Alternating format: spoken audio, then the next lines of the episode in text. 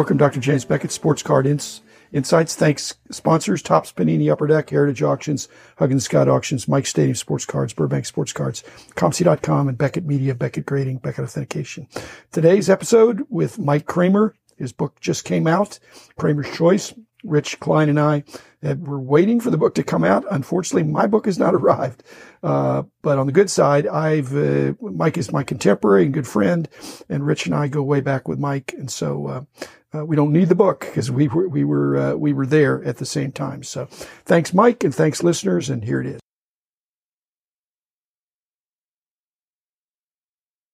You had a printing press at your facility. We did, but we didn't print most of our uh, cards. Most of those were printed at Quinto or one of the other printing companies. We did cutting and packaging, but all that specialty work had to be sent out. Even the layering with the jersey swatches and things like that, because those that are... was done down there. Okay. At Uquinto, or there was another two or three facilities we used, and the jersey swatches. Some were cut at our facility, and some were cut by a guy in Texas. And then all of the placing of the swatches was done at Johns Burns, who was doing the die cutting and lamination and all that. We're hearing now about these mistakes and things like that. I think you didn't have that many mistakes. Did you have somebody go? If we had what? No, you've had some. I'm not saying the, you had one famous one at least, but I'm just saying that once the card proofs or the art is shipped to the printer and the printer has to execute there can be things that go wrong. And the quality control is not just from the printer, it's making sure that the right swatch goes with the right player and all the coloring and the serial numbering and all that stuff. Did you have to send somebody to the printer to be a watchdog, or did they um, just do a really good job? We did once or twice, but we had a good system on how we facilitated that.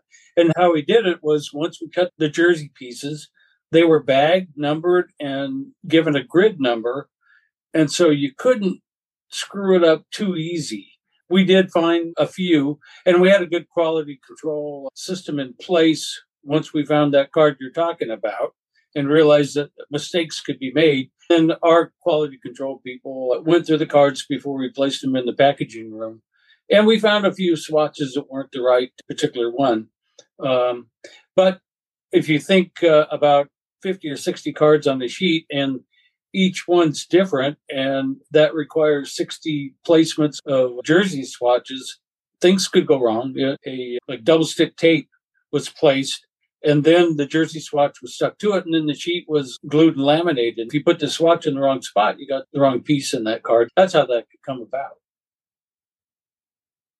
do you take great pride er, in knowing that you were one of the guys that took the hobby to the next level in many ways, but especially some of these technological and printing innovations that you did? Because you made it really difficult for us price guide guys, but you really took it to the next level. That's part of your legacy. And it's almost all good, but it really complicated things. That's what the people are telling me is we started this whole thing. And I do take great pride in that because I enjoyed my job when I was doing it. And we got a lot of criticism back then for some of the things we were doing. But as it turns out, uh, if we hadn't done that, what they're doing nowadays uh, may not evolve to this level. We did a lot of parallels, nothing compared with what I'm seeing now. But what we did back then was driving people crazy. And now I think they look back on it and say that's what's driving the current market is some of this innovation we did. Well, here's something in retrospect you were absolutely brilliant on. You had a storefront by your offices. In those days, we were thinking that's the ultimate conflict of interest. Today, we realize that's the best prime marketing you can get for your own products to mm-hmm. see what was selling, what was not selling. Was that the purpose of the store? Originally, I did a storefront because I had too many people going to my house because my mail order catalog address was my home and it was just like day and night people coming by. The store meant nothing. When we first opened it, it was to fill our mail order catalog business. And the store was secondary and it turned into a novel thing we did. And back then, and turned into a retail moneymaker. But mainly it was to get it out of the house. And, I'm uh, sure uh, Cheryl and your children appreciated people stopping coming to your house. Yes, exactly. But one of the reasons I did the Griffey bar was when I did it, made that thing, and we put some in the store and they flew. And had I not had that store, I wouldn't have had that opportunity to know that that this thing was going to be huge for us. Even when I made my baseball legends back in the 80s, first we put them in our store and they just went away.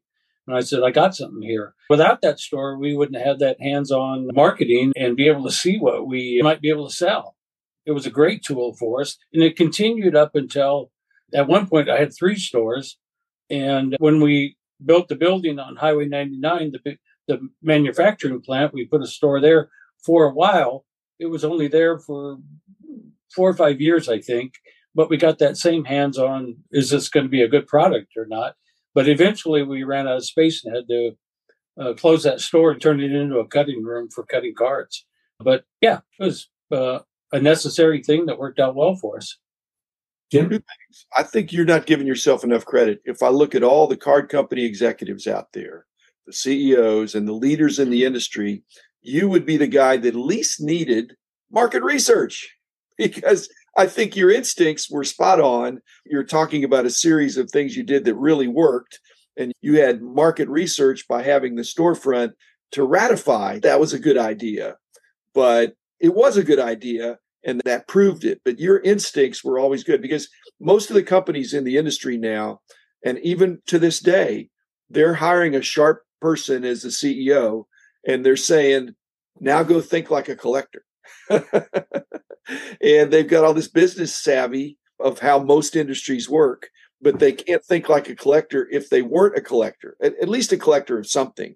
But you not only were a collector, you were a massive, super serious collector of sports cards and, and cards in general too. And I was too. And so I didn't have to try to think like a collector. It was in your DNA. It was in my DNA. It's in Rich's DNA.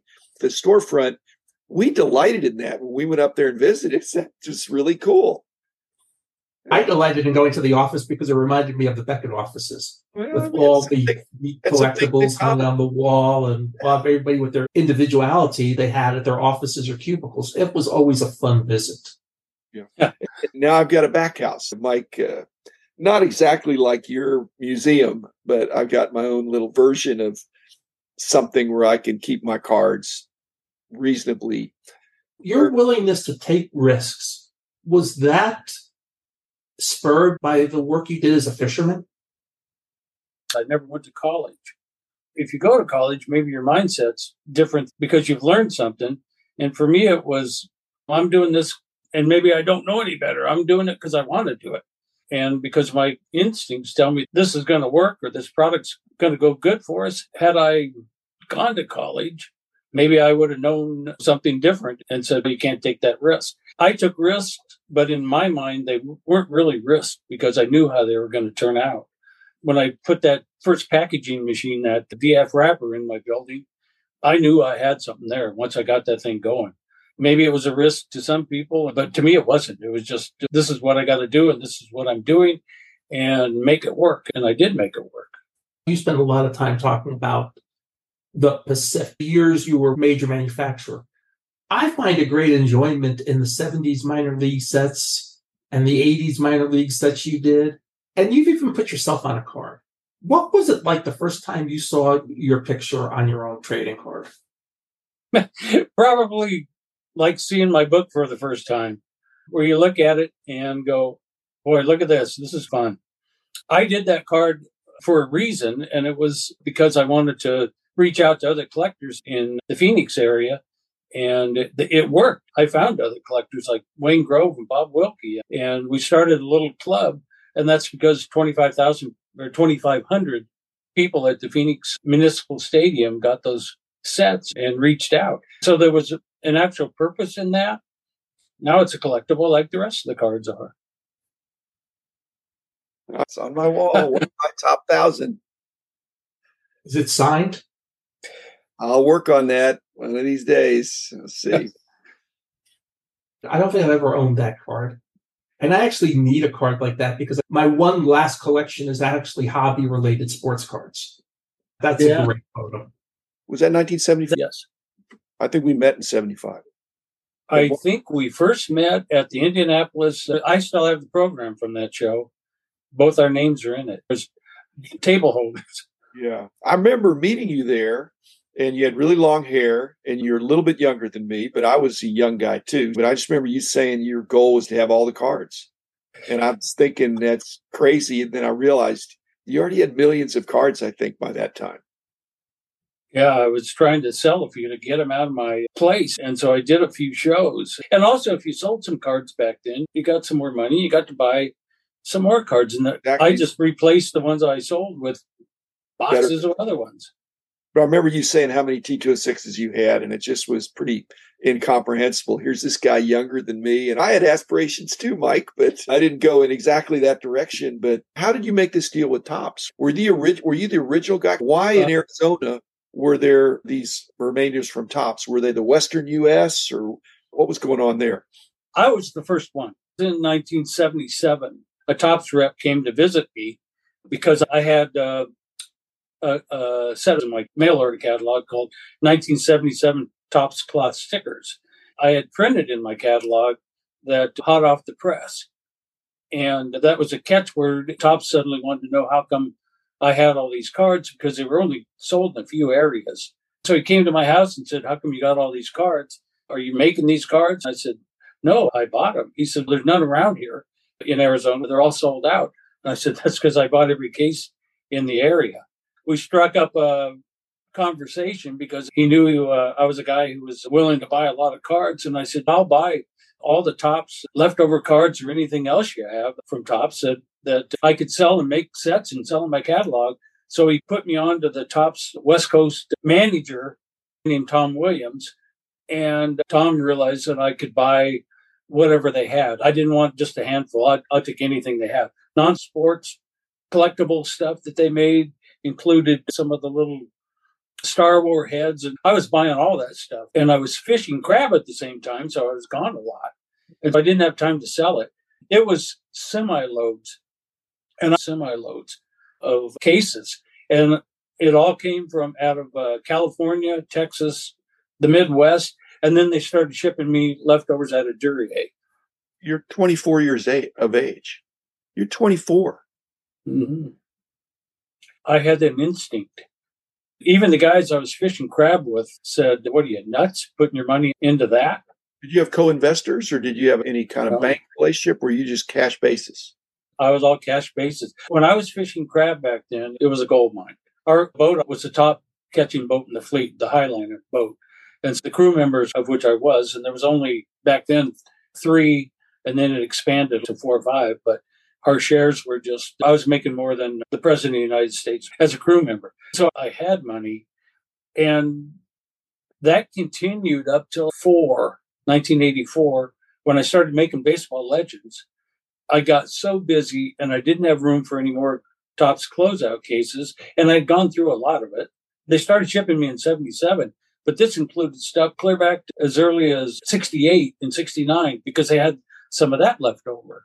I paid the invoices and that's what they wanted, stored it away because I didn't have time to sell it. But eventually, were, were you parsing it out to wholesalers? keep in mind back then I had uh, plastic sheet business.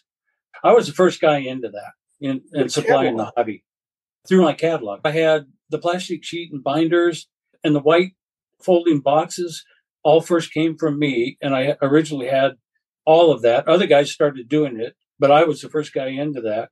Stores were opening up across the country in, say, 84, 85. They really started opening and a little bit before that. So I had a pretty good base of people to sell to, and almost all of it went through my wholesale catalog. And I listed those cases. But the first time I listed them was 79. I ran an ad in Trader Speaks because my wife said, We're running out of space and you got to get some of this out of here. And you can read that story in my book. Here's the book, Cramer's Choice. It's available through Amazon and on my website. And that website's www.unitedempireminiatures.com, all one word.